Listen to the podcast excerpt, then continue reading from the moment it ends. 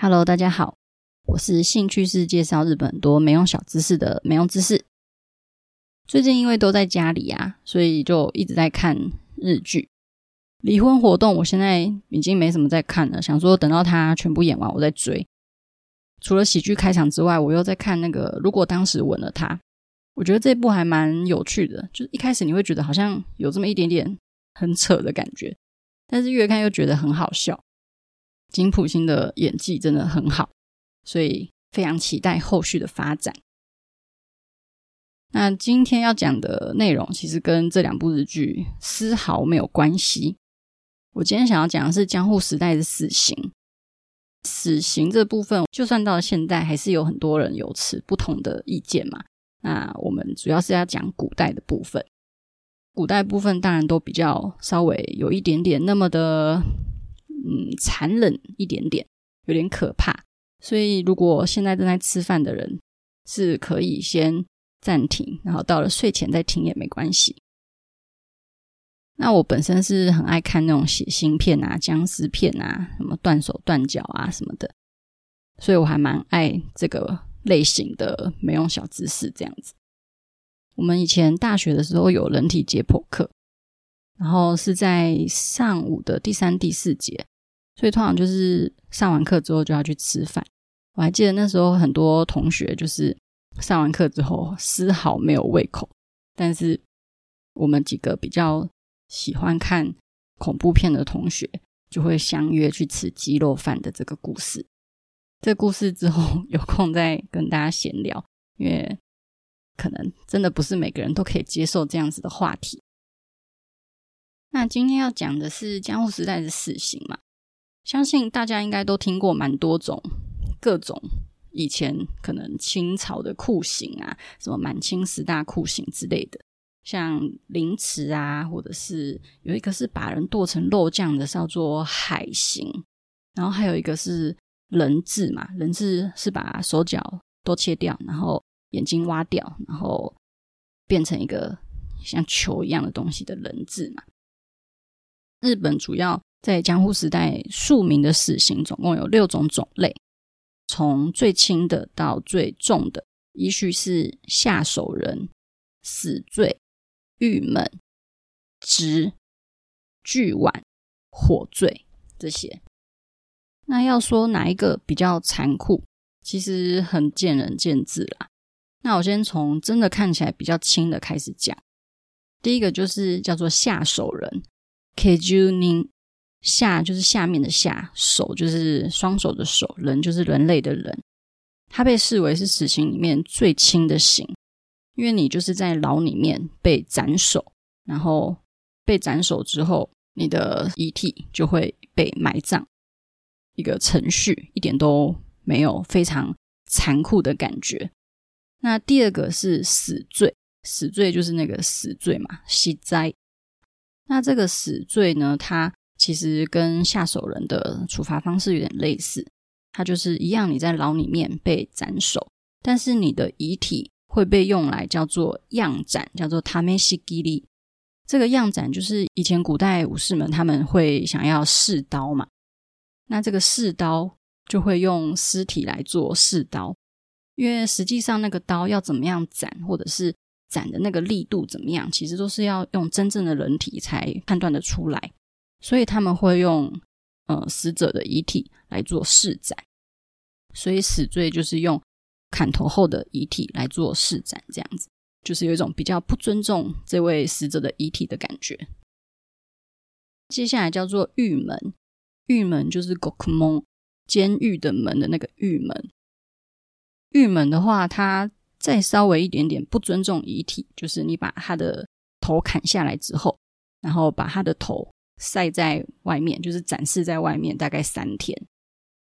其实以前的人他们非常常把一些死者的尸首晒在外面，就是给大家看，有点下马威的那种感觉。就是如果你不遵守我们的规矩，你的下场就是这样子，然后让大家看你的头。所以很多在当时有在江户时代的那些外国人，他们的一些日记里面都有提到，就是赛尸手这件事情。他们就会觉得怎么会有这么残忍的事情？但仔细想想，其实那些外国人他们国家的死刑也没有比较不残忍啦。然后接下来就是折，折就是折刑，哈利兹 K。这个折刑其实在中国的话，比较类似于叫做凌迟，因为凌迟也可以叫做折刑。那中国的那个凌迟算是真的蛮可怕的，它可以被列为就是世界上最残酷的一个死刑。具体的执行方法就是刽子手会把人体，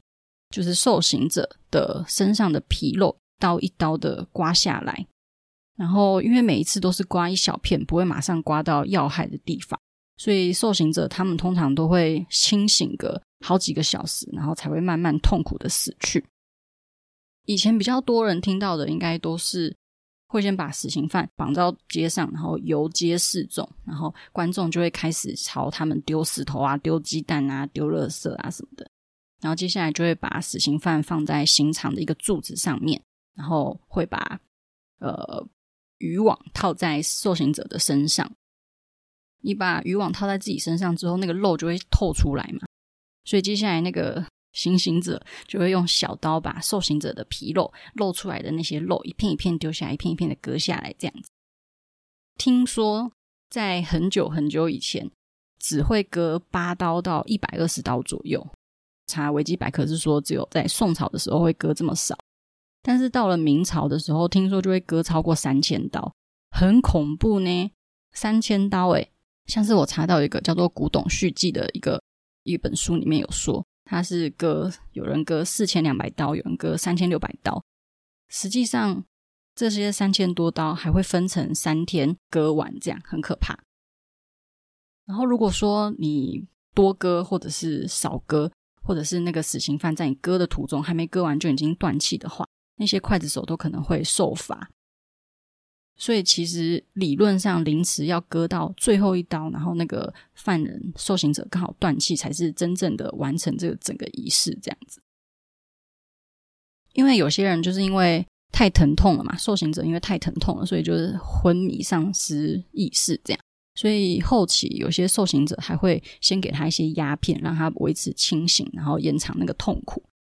这个就好像之前我有看一个电影，是哪一部啊？我有点忘记了。就是他也是要复仇，然后他把那个犯，他把那个坏人抓到自己的哪里，然后把他绑在一个台子上，然后一直打那个可以让他清醒的东西，然后让割掉他的眼皮，让他眼睁睁看着自己受苦。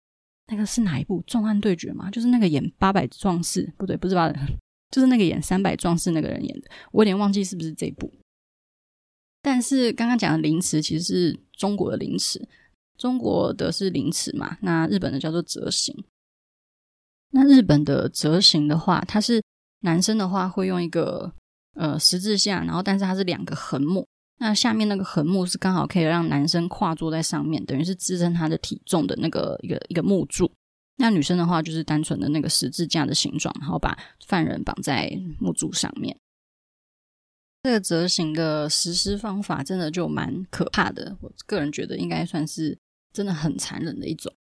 反正一定会先让这个死刑犯开始游街嘛。游街的时候，据说呢，死刑犯如果当时在街上看到什么，想要吃什么，都可以给他吃。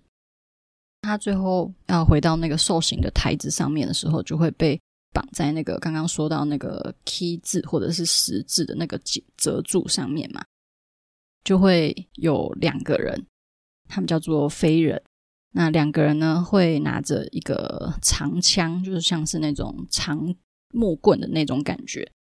然后在受刑者的面前交叉给他看。这个东西叫做 m i s e 压力，就是给他看，等一下会把你捅死的武器。这样，接下来就会叫着阿俩阿俩，然后开始互相从受刑者的腰部往上戳刺到。例如说，从左腰就会从右胸上面戳出来；那如果从右腰插进去，就会从左胸上面戳出来。就这样子交替戳刺，这样子。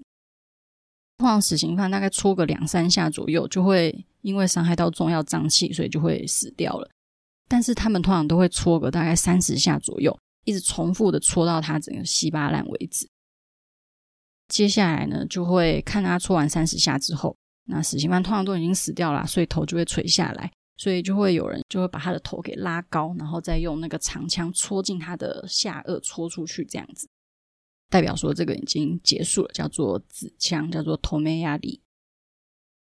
这个尸体戳完之后已经死掉了嘛，他还是不会被马上放下来，还是会放在那个折柱上面，那个柱子上面放个三天，让大家看。然后看的时候，旁边还会有那个这个人叫什么名字，然后他家住哪里，他犯了什么罪，然后有点让大家责备这个人的意思，这样。那三天之后，就会把这个尸体给移下来，移下来之后就随便放在一个洞穴里面，然后让野生动物去解决它。算是一个真的蛮可怕的一个刑罚，而且这实际上都是会让路边的人一起看，它是一个公开处刑的手段。如果要判折刑的人不小心在监狱里面就先死掉的话，他们还会先用盐巴把那个尸体先保存起来，然后等到要真正实施死刑的时候再把它拿出来，就是直接把尸体加上那个折柱，就是还是要把这整个仪式给完成这样子。接下来是一个叫做锯腕的刑罚，叫做 nokogiri biki。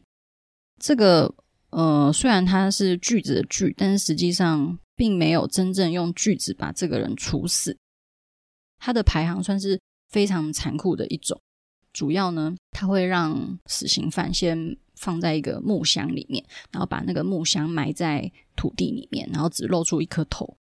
旁边就会放锯子，像是呃锯竹子的锯子啊，或者是铁锯啊，插一个牌子，上面写说任何经过人都可以锯他。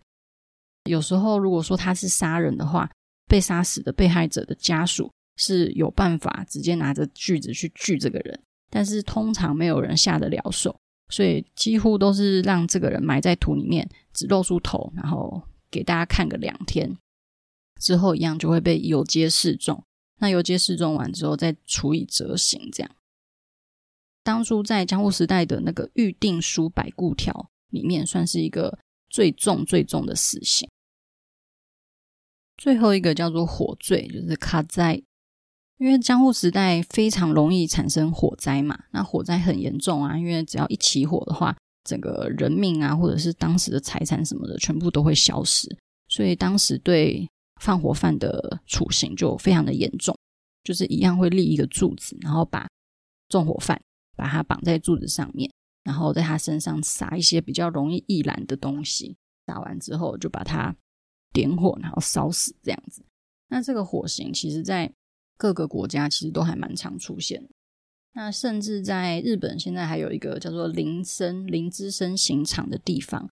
现在都还留有当时处刑用的那个火柱的痕迹。所以，如果有机会去东京，想要看看这些曾经处刑过人的地方的话，是也可以纳入一个参考，叫做林之森刑场。今天比较重口味一点，但是我讲的非常的平淡，希望大家不会觉得很可怕。那我们今天的没用知识就先到这边。如果想看图片的话，我有尽量找了一些没有那么可怕的图，在 Facebook 就算知道了也对人生没有帮助的日本小知识里面。那有兴趣的话也可以看一下。预计今天九点会发文，那就先这样子，我们下次再见喽，拜拜。